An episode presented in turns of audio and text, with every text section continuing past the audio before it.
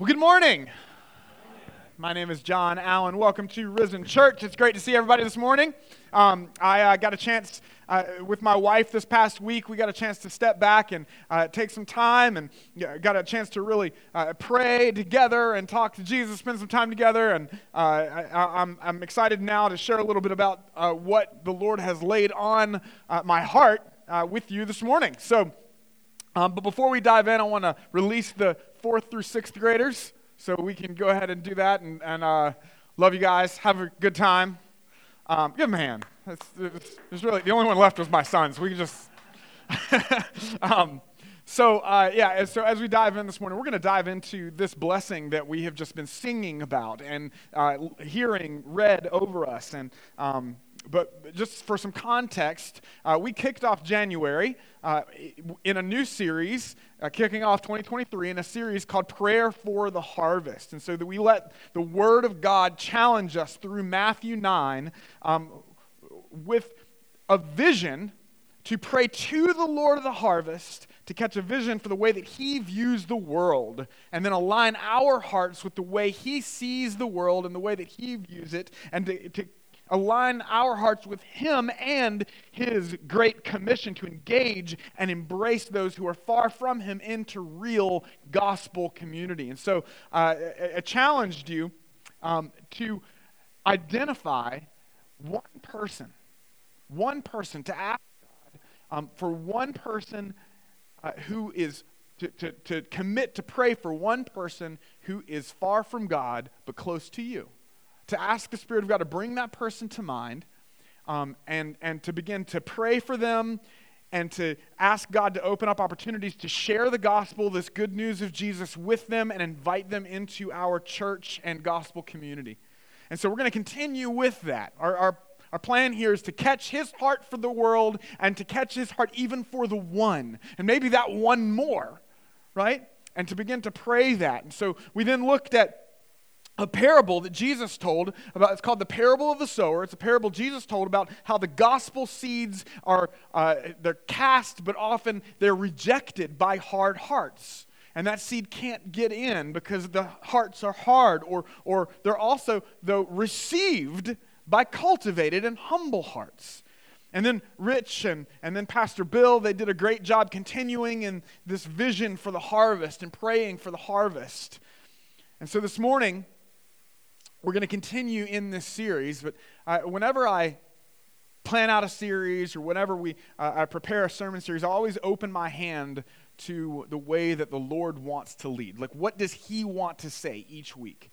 Um, as you know, Scripture says that a man makes his plans, but the Lord orders his steps. And so I always kind of open my hand to say, God, what do you want to say? What do you want to speak over our church? And so as we stepped back and were praying, and um, I was leaning in and just asking God what He wants to say, this blessing kept coming to my mind. Couldn't shake it. This blessing, number six, verse 24 the Lord bless you and keep you. The Lord make his face to shine upon you and be gracious to you. The Lord lift up his countenance or his, his face upon you and give you peace. Say peace. You might need some peace this morning? Yeah? yeah. As I prayed over this blessing, as I prayed over this, as God kept putting this on my heart, I realized it captures our purpose as God's people in a fallen world. And it gets right to the heart of the Lord of the harvest. I mean, like when you're praying for your one, or when you're praying for your children, when you're praying for those who are far from God, what are you praying? What is it that you want? What is it that God desires for their life? It's this it's this. This is the essence of what God desires for everyone in Christ. And so I've learned, man, over the years as a pastor, like the more we rally in any movement, in any church, in any setting, whenever we begin to rally and unify around God's mission for his people, there's almost always a temptation to fall into secondary distractions that would take our eyes off the main thing. It's almost inevitable. This is part of, uh, it's one of the main tactics I've seen of spiritual warfare. And so this morning, I want to let this ancient blessing remind us of who we are, what we're called to, and galvanize us in the main thing. Is that good with you guys?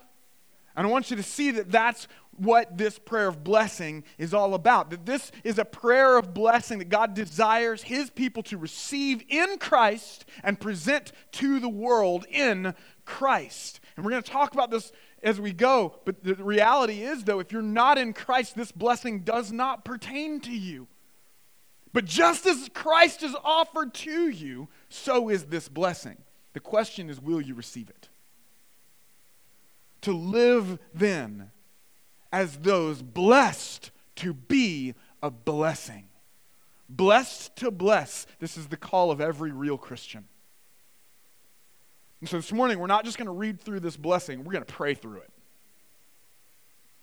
My hope is that you would receive this blessing over your own life and then you'd begin to pray it over the lives of those around you. I mean, like over your spouse and your children and their children and their children and their family and their families and their just beyond our, in our church and other churches in and throughout our city and beyond. I'm talking like when you come up to the stoplight and somebody's sitting beside you there at the stoplight that you pray over them and you're going, Lord, bless them and keep them. May your face shine upon them. Be gracious to them. Lord, may, may your countenance, lift your countenance upon that random person that I don't know and give them peace. You think that would change things? Instead of pulling up beside somebody and being like, ah, but they hate God. Right? But sometimes when we, when, when we look at the world around us, sometimes that is how we get. We, we, we, we think about the world in a way that's just kind of like, oh, we don't see as God sees. His heart, He sees a harvest. I want to catch a vision, and I think this blessing allows us to catch this vision. Because it gets right to the heart of the Lord of the harvest.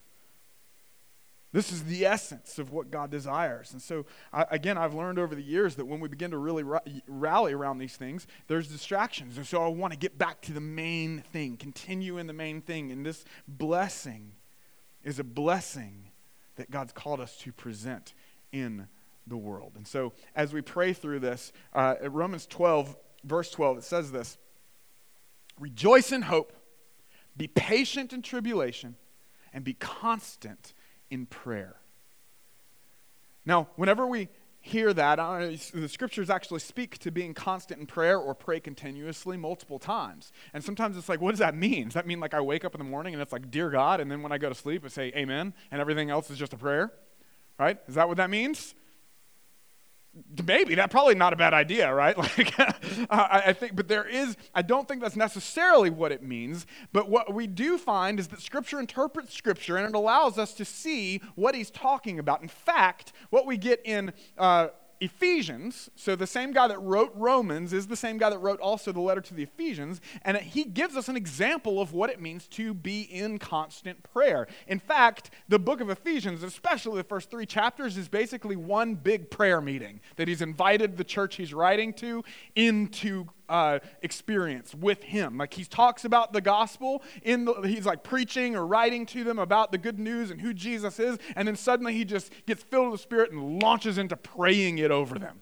It's like he just can't contain himself. He just starts to pray over the people. And then he goes back to talking about who Jesus is and the gospel and, and what it's all about. And then he goes again. He's like, I can't, I'm just going to pray this over you. Right? And it's just kind of like this constant sense of God's presence and talking to one another and God as if He's in the room because He is.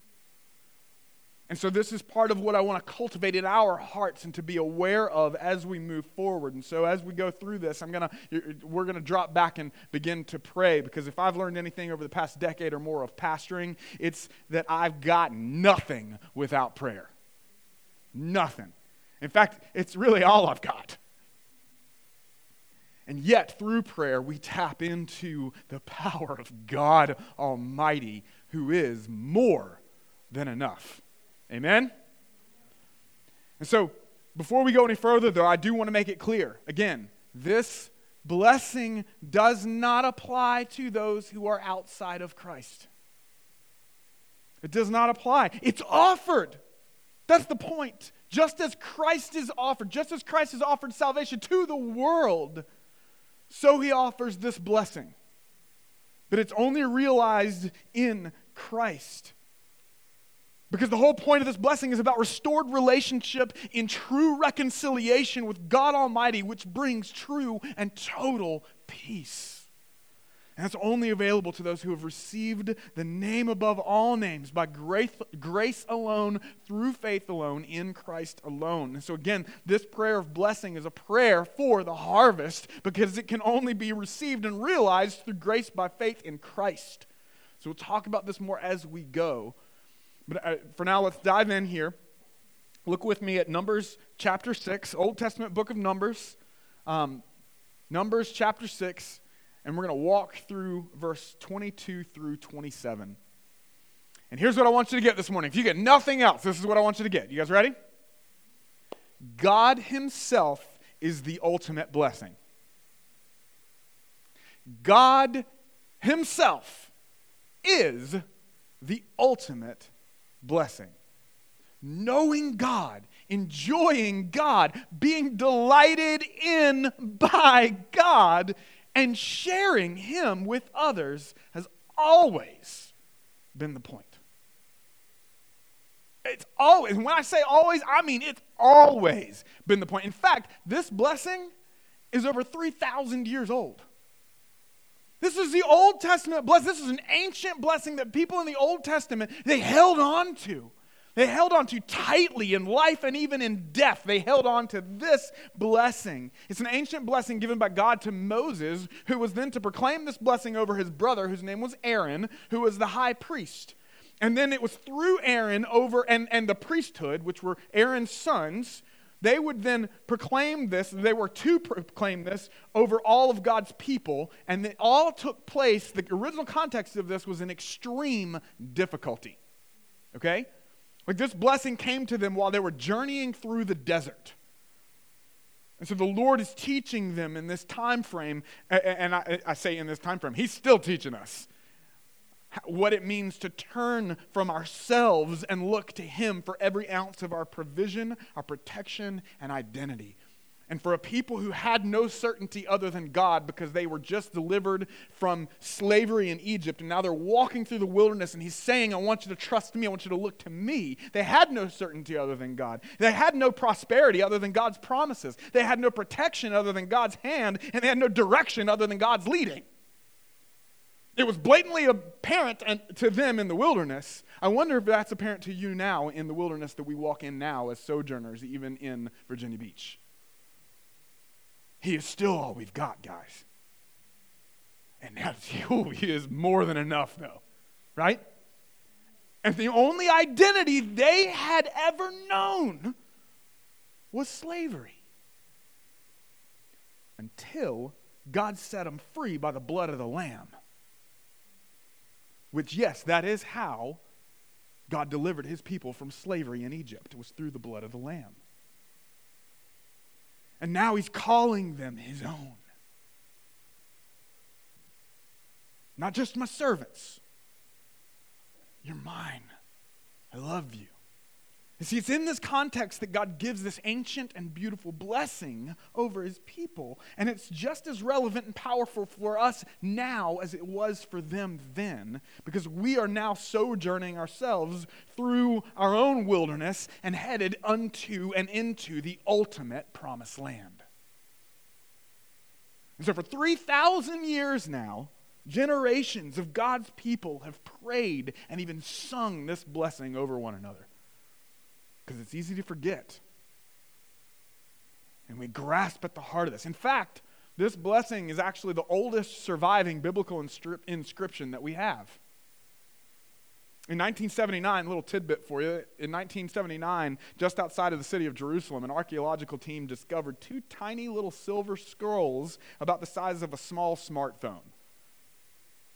And they'd fallen out of an ancient tomb that dated back to the 7th century BC. That's 700 years before Christ. And when they unrolled the silver scrolls, they found this blessing inscribed on the silver in ancient Hebrew. This is what they valued. And this is what he wanted close to him in the tomb was this blessing. This is what he held on to. This is what they held on to. God's people. This is what we, as God's people, have held on to for thousands of years in life and in death. This blessing's been valued and passed down through God's people for millennia. And yet, it's never been more relevant than it is for us today. And yet, it's also never been more forgotten, overlooked, or dismissed than it is by us today—not this morning. I want to reclaim it. I want you to receive it. I want, to, I want to bolster and fortify and unify his people for his kingdom and his purpose. Let's look at verse 22. Number 6, verse 22. It says this The Lord spoke to Moses, saying, Speak to Aaron and his sons, saying, Thus you shall bless the people of Israel. And so this blessing is, again, through the prophet Moses, to the high priest Aaron, and then through the priestly order, which were Aaron's sons, over the people of Israel, God's covenant people. That's why this is known as the Aaronic blessing, not the ironic blessing, right? Like it's almost some people, if you don't have a full understanding of the Old Testament, you might think this is ironic because you think God is full of wrath. How could he be asking God's people to proclaim that his face shine upon them? That seems almost ironic but it's not. It gets the heart of what God is about, and we understand that even his wrath is filled with his love. That's a whole other sermon. We might go there, though. So, this is the power of this blessing. It was intended to be proclaimed over God's priestly order, but not only over them, it was to, intended to be proclaimed through them. You see how it's passed down? It's intended to be, it's, it's intended to be passed on, received and passed on which makes it especially relevant for us and for you if you are in Christ. Because you're not only a part of God's covenant people, you are all now a part of his royal priesthood. When it talks about the priests and their call to then proclaim it to the people, he's talking about the church. He's talking about you. He's talking about Christianity. 1 Peter 2 9, New Testament, okay? This is after Christ has risen from the grave, conquered death in the grave and he has set his people apart. And this is what he says to the church 1 Peter 2 9. But you are a chosen race, a royal priesthood, a holy nation, a people for his own possession. You see it? That you may proclaim the excellencies of him who called you out of darkness into his marvelous light. Say, proclaim. Oh. Say, proclaim. proclaim. so that means that you're not only called to receive this blessing for yourself in Christ, but you're also called to be a conduit of it to others. Not just the pastors, the church, right? And so this is what we're called to do. You have been blessed to bless. This is the heart of who we are as God's grace bought and spirit filled people. So back in Genesis 12, Way back in Genesis 12, way before Moses and before Aaron, uh, uh, God drew near to a man named Abram and he befriended him. You know him as Abraham. God befriended him and he gave him a whole new identity and changed his name to Abraham from Abram. It's actually the insertion of the ruach, which is the word for spirit or breath. He's identified him in himself. That goes from Abram to Abraham or Abraham. I don't know if it's whatever. So he established this covenant with him, okay? And he blesses him and his offspring, but he didn't just bless them so that they would be great. Really important. He didn't just bless Abraham and his offspring Israel so that they would be awesome and great and lifted high.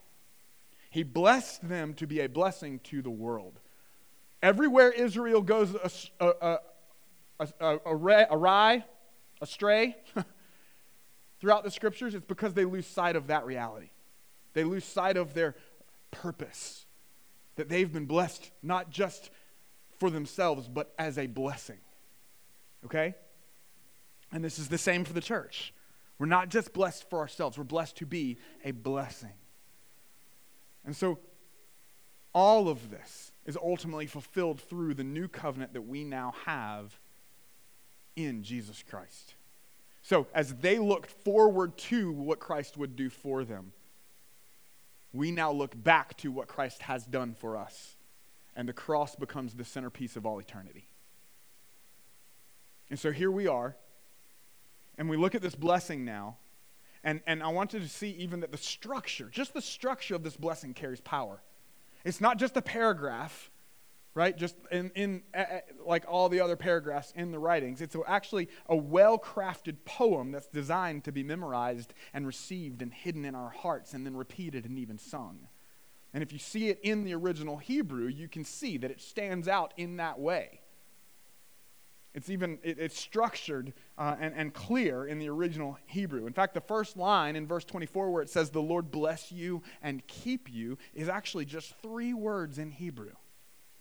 And then the second line, verse 25, where it says, The Lord make his face to shine upon you and be gracious to you, is actually five words in Hebrew. And then the third line in verse 26, where it says, The Lord lift up his countenance upon you and give you peace, is seven words in Hebrew. So the way that it's structured is clearly intentional. Even at first glance in the Hebrew, the blessing, this blessing would stick out with intention. Each line increases by two words, and it also would increase with two syllables in the original Hebrew. The first line was 12 syllables, the second 14, and then the third 16. So it would have a repetitive rhythm that we were to tap into. It's like the rhythm of God's heart and this blessing that He has declared over His people and that we are to declare to the world. And so, in other words, God designed it to be memorized, received in our hearts, and then spoken over one another, even sung. The Lord bless you and keep you. May his face, the Lord make his face to shine upon you and be gracious to you. The Lord lift up his countenance upon you and give you peace. And you see here, notice that it's the Lord, the Lord, the Lord. The Lord bless you and keep you. The Lord make his face to shine upon you and be gracious to you. The Lord lift up his countenance upon you and to give you peace. The Lord, the Lord, the Lord. Three times in this. It's not just the Lord and then we've got implications. It's the Lord. He's it's repetitively, intentionally declaring the name of Yahweh in the Hebrew. It's his name. And his name is repeated these three times to make it clear this is all about the Lord. It's not about you. He loves you. What an honor to be included and brought in and invited, but this is about Him. He's the point. He's the source of all that's good and blessed in life. And so, again, the presence and person of God Himself has always been the point. It's always been about knowing God, enjoying God, being delighted in by God, and that's only possible through Christ. Also, if you remove God's name or the Lord or Yahweh from this blessing, in the original Hebrew, you'd be left with only 12 words, which was actually an intentional reference to the 12 tribes of Israel, which were God's covenant people. And so God is speaking to his covenant people here. And he's repetitively reminding them that his gracious person and presence is both the root and the fruit of all their blessings. Remove that, and it's all just temporary and it's all just going to rot, spoil, and even poison. Remember Jesus in Matthew 5, he even put it like this He said, God makes his sun rise on the evil and on the good, and sends rain on the just and on the unjust. But for those who love God and are called to his purposes, it's different. It's not just temporary, it's eternal. And Romans 8:28 tells us that for those who love God and are called to his purposes, that all things, say all things, work for their good. Yeah, there's some peace in that. There's some serious peace in that. And all of those good gifts and blessings from him, they don't find their end in you where they rot and spoil. We're able to trace them back to their full fulfillment, their ultimate fulfillment, which is in Him. In other words, we don't just enjoy the gift, every gift then points us to the giver. Like every blessing is designed to draw us deeper into the blesser because he is the true blessing. Knowing God, enjoying God, and being delighted in by God, and sharing God, uh, what we've tasted in him, that's, that's the point. As John Piper famously puts it, God is most glorified in me when I am most satisfied in him. Now let's take an even closer look at the substance of this blessing, because yes, it does get even cooler. Verse 24, it lays it out for us, right? Right at the gate.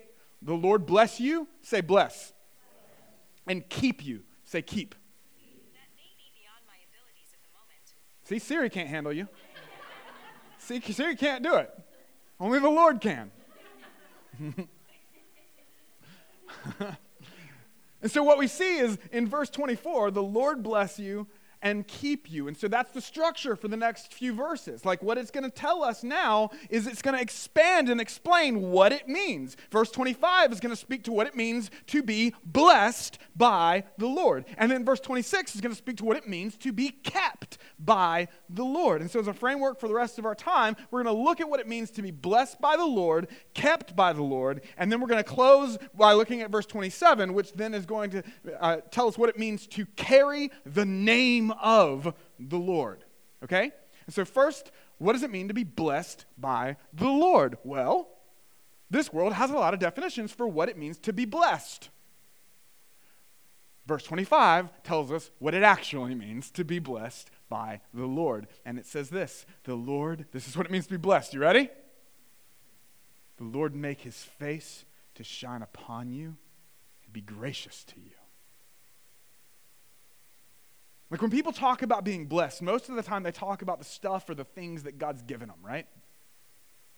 And that's not bad necessarily, especially if they're tracing it back to Him and they're grateful and they're thankful. That is beautiful. That's, that's not a bad thing. In fact, that's a big part of being blessed by the Lord, especially if you're a former slave coming out of slavery in this context and currently sojourning in a desert wilderness. Like any good thing that you have is going to be gratefully traced, or should be gratefully traced to its source.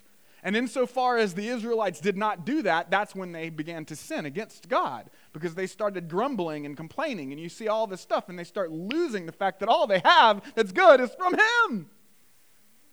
And so Le- Leviticus 26 even details the manifold nature of God's blessings over His people, which included earthly and temporary things like rains. You want some rains if you're in the desert, right? Harvest, produce peace in the land and victory in battle, being fruitful and multiplying through offspring and storehouses of resources. Leviticus 26 details all of that as part of God's blessings upon his people. But again, those things weren't the primary blessing. The ultimate blessing that God provides his people with is and has always been himself.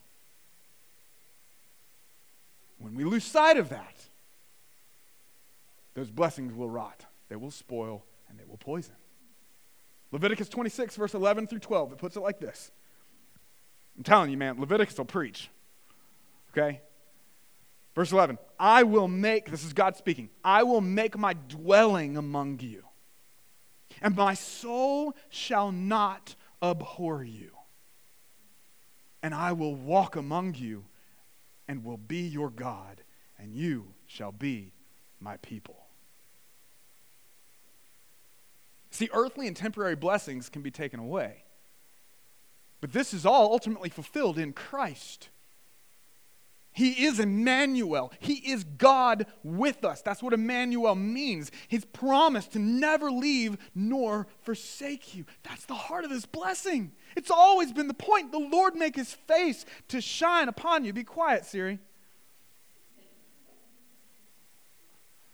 Look at that hand eye coordination my wife has. You see that? So after like the Lord make his face to shine upon you, after a long gloomy winter when the sun comes out, there's this feeling of rest and restoration. There's this sense of finally. You ever been there? Like we're getting ready apparently according to the weather, we're about to like get a gloomy week incoming. If you didn't know that, sorry.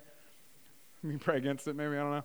But and then when it comes out and you're just like, oh, it's like the sun on your face just this finally. That's the picture being illustrated here for us. And it's that of God's delight moving toward us through his presence, like a radiant smile. Not because we deserve it, but simply because he loves you. Because of Jesus, he not only sees you, he, don't, he doesn't just see you, he dotes on you.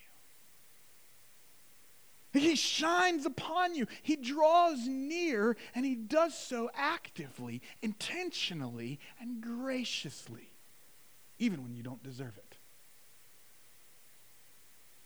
I mean, what a blessing. The real question is, though, will you receive it? Or will your self righteousness bubble up so heavily into pride or shame that says, I will not receive his delight until I can earn it? Will you receive his delight? Nothing illustrates this blessing better than the gospel. The gospel itself is the illustration of this blessing being his, his, his face shining upon us, being gracious to us meeting us, making it, come, the Lord coming to us. This is the gospel. God became a man. He, he, in our sin, he could have left us completely justified. We abandoned him. But he didn't pass us by. He turned toward us and he made his face to shine upon us. And he's gracious to us. He became a man and, and he lived the life we couldn't live.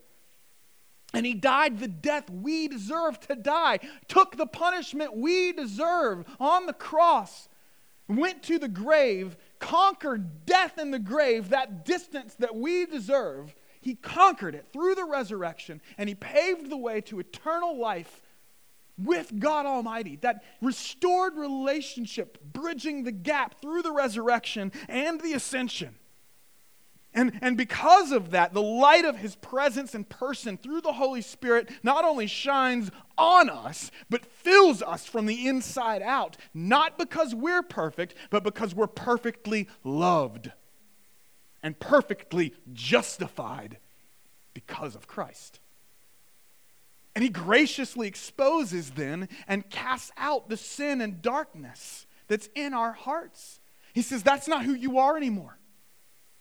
That's not who you are anymore. I'm going to expose it. It's going to be convicting. It ain't going to be easy but I'm going to expose it. I'm going to cast it out. And, and in that process, he calls us to behold his grace and his truth in repentance and in love. He draws us near as he draws near to us, and he roots us in our true identity as his beloved by declaring, I am for you and I'm not against you. And if God is for you, who can be against you?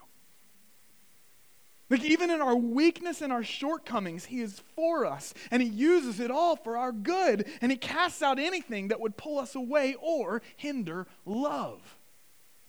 And you need to get this. I want you to get this. When God dis- disciplines those He loves, as a father disciplines His children, what He's doing is He's removing things and sin in your life that would hinder love. That's what it's about.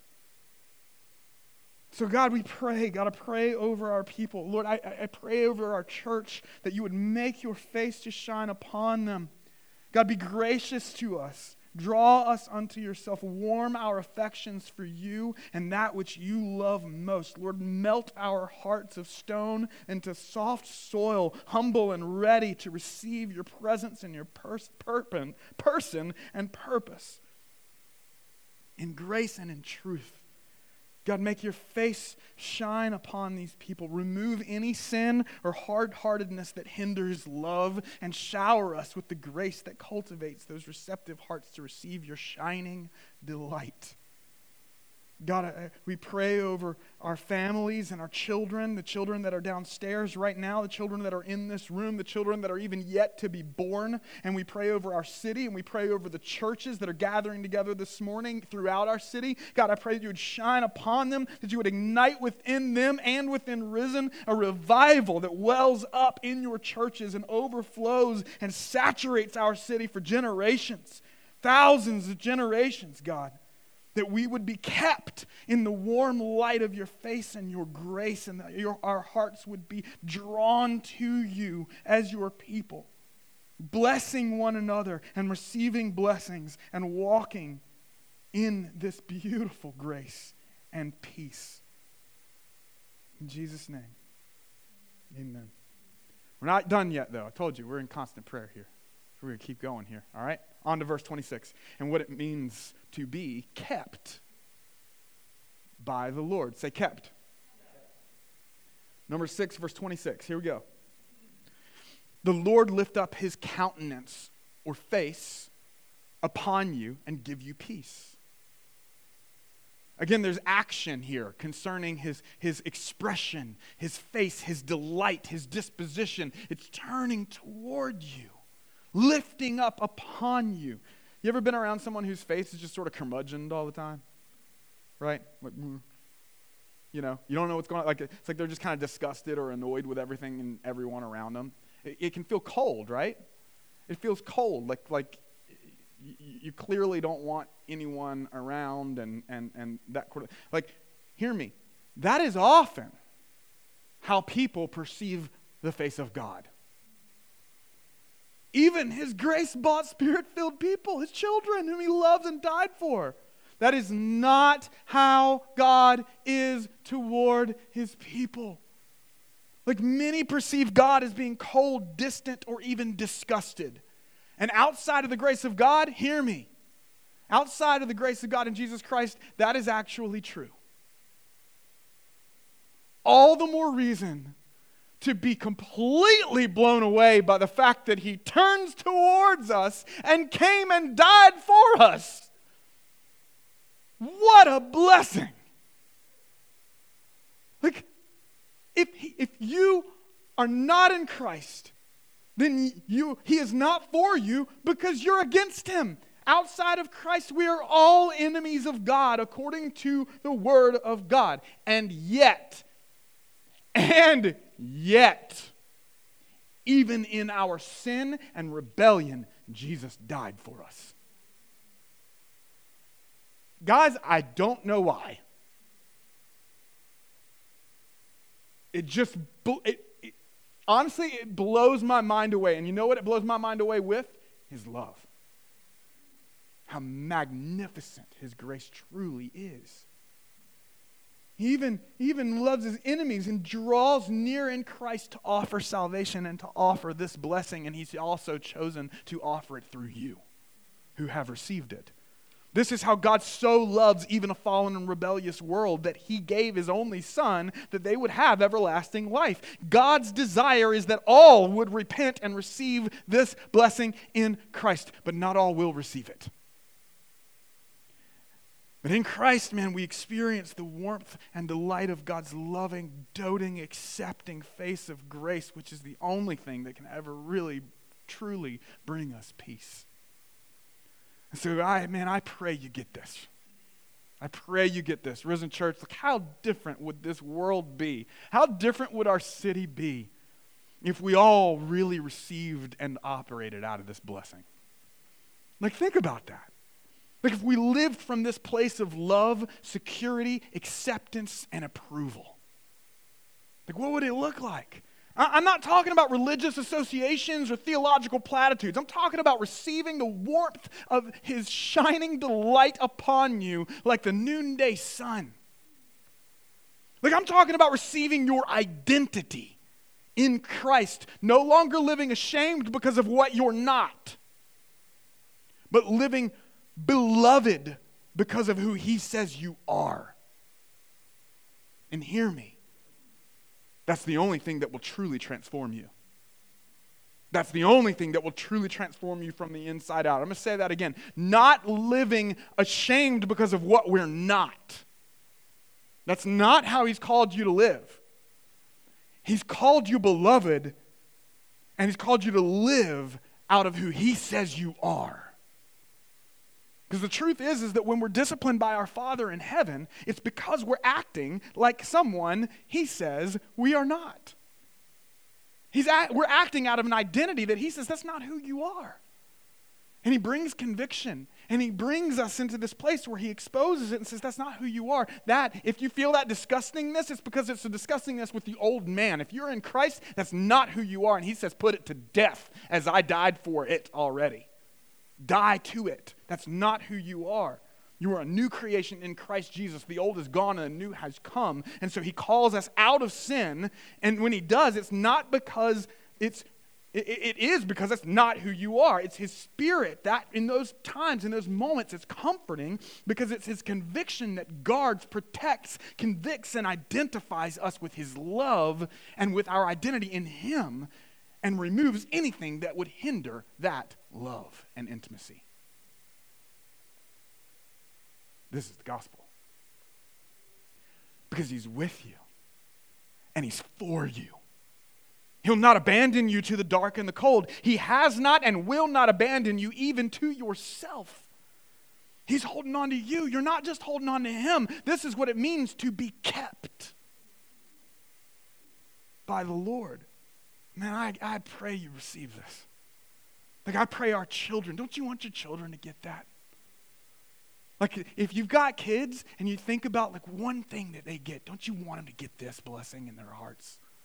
Deep like, I, I pray our children get this, and I pray that our spiritual children get this. I pray that the random person beside you at the stoplight gets this on your way home. Y'all going to see that person. You're going to start praying for them, I'm telling you. One of my favorite lyrics of all time comes from In Christ Alone, the song In Christ Alone. And it says, No power of hell nor scheme of man can ever pluck me from his hand till he returns or calls me home. Here in the power of Christ I'll stand. There's a lot of peace and security there no matter what's going on in your life, no matter what circumstances you may be facing, in your weeping and in your rejoicing, if you're in Christ, He is for you. He's not against you. There is a blessing even in difficulty, and you know what that blessing is? His presence. A man named Rich Villodas, I still don't know how to pronounce that name, um, he puts it like this he says, lamenting is the spiritually mature response to sadness and sorrow. Our spiritual aliveness is not found in our ability to suppress our sadness. Our spiritual aliveness is found in our ability to bring it to God. Even in the grief and difficulty, trial and tribulation, He'll meet you with the warmth of His risen Son. And the expression on his face is that of grace and truth, delight and love. He's a keeper, he's a protector, and he's a guardian. And all of that may, in fact, come with a rod of discipline that says, Come close to me. There's wolves over there. This is why Psalm 34 18 doesn't just, it doesn't just say the Lord sees the brokenhearted, it says he draws near to the brokenhearted. This is the, the God that we serve. I mean, what a blessing. Psalm 121, verse 7 through 8 says this The Lord will keep you from all evil. He will keep your life. The Lord will keep your going out and your coming in from this time forth and forevermore. Will you receive it? That's the question. Will you receive it? And then the culminating and final word of this blessing is the word to be finally spoken over all of God's people for all time. This word, this blessing culminates with this final word, peace. Say peace. The Prince of Peace, guys, is going to have the final word over his people. Amen? This is our certain future in Christ. And because it's our certain future, it can also be our certain present. Because that reality speaks to our current reality. even in the midst of difficulty. And again, who knows the word for peace in Hebrew? Anybody? Shalom. Shalom. The person and presence and shining face of God Almighty blesses us with shalom. And that means full, holistic restoration in need of nothing because we're saturated in the substance of all goodness and blessing, and we are at peace. This is the cry of every heart, every human heart. Just as the multitude of angels declare to the shepherds in the Bethlehem fields on the night Christ was born in Luke 2, verse 14, he said, They said, Glory to God in the highest, and on earth peace. Peace among who? Those with whom he is pleased. That's what brings us peace. You see, in this world, it's easy to lose sight of his delight, which means it's easy to lose sight of his peace. We start to focus on what we're not instead of who He says we are. And then we start striving to earn or comparing and criticizing or trying to find approval in the things and people of this world. Our own ability to be good enough or impressive. But the only place we can find peace is in the grace and love of God in Jesus Christ. If you want peace, then you got to look to the Prince of Peace. You got to receive the light of his delight, not because of what you have or have not done, but because of what he has done for you, and then you let him transform you from the inside out. And listen to me. Guys, you never graduate from this truth. You're never like, oh, I got it. There's nobody in here who's like, yeah, I don't struggle with that at all. Received Jesus a long time ago, totally delighted in. This is a struggle. No matter how long you've walked with Jesus or how mature you think you are in Christ, true peace is only found by continually receiving his love and grace. That's why we got to hide this thing in our hearts and remind one another of it. Not just remind one another of it or speak it over one another, sing it over each other, pray it over each other. Like, don't look at people and be like, man, every, they all have peace. I don't. I'm the only one here that doesn't. That's not true. In fact, I would encourage you to take your eyes off yourself and start praying it over other people, and you might find that you run smack into the Prince of Peace in the process. Because this is what this whole blessing is about. Like, I don't have this figured out. In fact, I, I, I would say, guys, I, I ask for your prayers in this. That God would meet me in this place. I'm asking for that. Please don't think that just because I'm up here preaching this that I've like I've mastered it, right? Like this is the struggle. This is why we have to continually look to his word and to his presence to be reminded of these truths and who he says we actually are. As Isaiah 26, verse 3 says, You keep him in perfect peace, whose mind is stayed on you, because he trusts in you. Philippians 4, verse 4 through 7, it puts it like this Rejoice in the Lord always. Again, I will say, rejoice. Let your reasonableness be known to everyone. The Lord is at hand. Do not be anxious about anything, but in everything, by prayer and supplication, with thanksgiving, let your requests be made known to God, and the peace of God, which surpasses all understanding, will guard, you might even say, keep your hearts and your minds in Christ Jesus. So if you think that God is irritated with you, if you think he's ashamed or disgusted by you, guys, you're not going to come to him with your thanksgivings and supplications. You're not. If you think he's just disgusted with you, if you think that his sacrifice on the cross was not enough for you, which that's pretty arrogant, by the way, to think that any sin or anything that you could do is too much for the sacrifice of the Son of God to pay for. Eh, right? But, but this world will convince us otherwise. And so you, when you come to Him and you place your, you look at His love and His grace, if you don't do that, then you'll just stew in your own anxiety until it becomes bitter legalism. Just trying to clean yourself up before approaching Him with anything. Guys, that's a false gospel of self righteousness, and it only breeds pride or shame and superficial religion that's focused on your abilities or inabilities. Tim Keller put it like this Legalistic remorse says, I broke God's rules. True repentance, though, says, I broke God's heart. The implication there is that his heart is broken because he loves you. It's not just about you acting good. It's about you being restored into relationship with the God who loves you and loving him back and receiving his love because we love him because he first loved us. Otherwise, God's just a slave master in your eyes rather than a good, gracious father. But Jesus declares, Come to me, all who are heavy laden, and I will give you rest. It's from that place that he transforms us.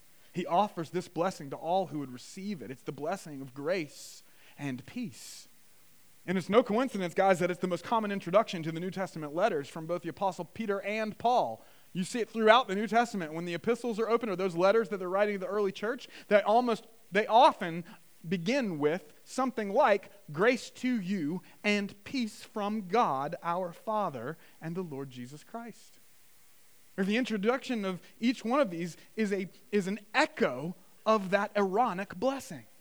They're capturing it grace and peace. So, God, I pray that you would meet us in the weeping and the rejoicing. God, shine upon your people with the light of your delight and give us peace. Shalom. Draw us into the throne of grace with thanksgiving and supplication in all circumstances, Lord. Give us a vision of the world around us as you see it. Give us a vision of ourselves as you see us that we would humbly receive this and operate as your beloved, desiring you above all else. In Jesus' name, amen. And finally, what does it mean to carry the name of the Lord? Number 6, verse 27, last verse.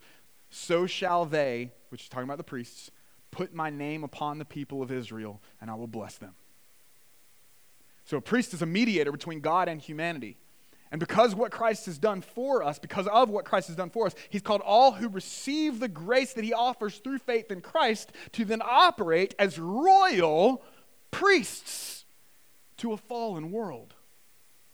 Mediators. That means you, you, you've become authoritative mediators of this blessing unto all those who would receive it. He's chosen you and he's invited you to become conduits of this good news and this blessing unto the world. Of course, we can't make people receive his blessing, but we are called to offer it and proclaim it and to pray it over them and to make it available to them in Christ. But first, that means receiving it ourselves, right? Receiving this blessing in Jesus' name, receiving your new identity as a new creation in Christ in Jesus' name. There's a guy named Martin Luther the, the, the famous reformer, and he famously wrote um, about what he called the beautiful exchange. And it describes what happens when we receive the grace of God in Christ um, by faith, and he used the language of covenant marriage. And he talked about how when a bride marries her groom, all that is hers becomes his, and all that is his becomes hers. And he gives her his name and his identity and his inheritance. His father becomes her father. This is a picture of the church, the bride of Christ. So, in the same way, when we receive Christ, it's like a marriage.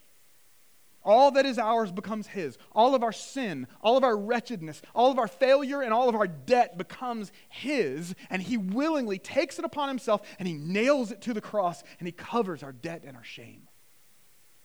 And all then that is His. Woo! This is the part people don't like because it's too good to be true. Seems like it. But it's the most true thing ever. All that is His becomes ours. You don't deserve it, but it doesn't matter. His inheritance of the kingdom becomes yours. His sonship with the Father becomes yours. Even resurrection, eternal life, and ascended authority becomes yours in Jesus' name. We're blessed with his name. It's the name above all names, and we carry this name into a fallen and cold world, and we bring with it the light of life. And so this blessing is not designed to end with you. We, we've been called to receive it and to sing it over one another and our children and their children and those far from God so that they can know the grace and the peace of God in Jesus Christ. Let's pray. And the band can come up. So, if you would, would you stand with me? just stand with me. And I just want to pray this over you. And I actually want to pray over you some powerful lyrics from a song that's actually called In Jesus' Name. So, God, we, we thank you. God, I thank you for this blessing. I pray that we would receive it in the deep recesses of our being. That we wouldn't just memorize it, but that, we would, that it would overflow and saturate into every area of our lives, and we would walk with the name of Jesus. And so, God, now I speak the name of Jesus over these people. I, I, speak the name of Jesus over you in your hurting, in your sorrow. I ask God to move. I speak the name because it's God's all, all that I can do. And so, in desperation, I'll seek heaven and pray this for you. I pray for your healing, that circumstances would change. I pray that the fear inside would flee in Jesus' name. I pray that a breakthrough would happen even today, and I pray miracles over your life in Jesus' name. I speak the name of all authority, declaring blessings and every promise that He's faithful to keep. I speak the name no grave could ever hold because He's greater, He's stronger, He is the God of possible. And I pray for revival, for restoration of faith. I pray that the dead would come to life in Jesus' name. And so, God, may the people of Risen Church who are called by your name, may they live as an unhidden city on a hill, conduits of life to this world, of love and grace and peace to Virginia Beach. God, I pray now that according to the riches of his glory, he may grant you to be strengthened with power through his spirit in your inner being, so that Christ may dwell in your hearts through faith, that you, being rooted and grounded in love, may have strength to comprehend with all the saints what is the breadth and length and height and depth, and to know the love of Christ that surpasses knowledge, that you may be filled with all the fullness of God. So the Lord bless you and keep you. The Lord make his face to shine upon you and be gracious to you. The Lord lift up his countenance upon you and give you peace. In Jesus' name, amen.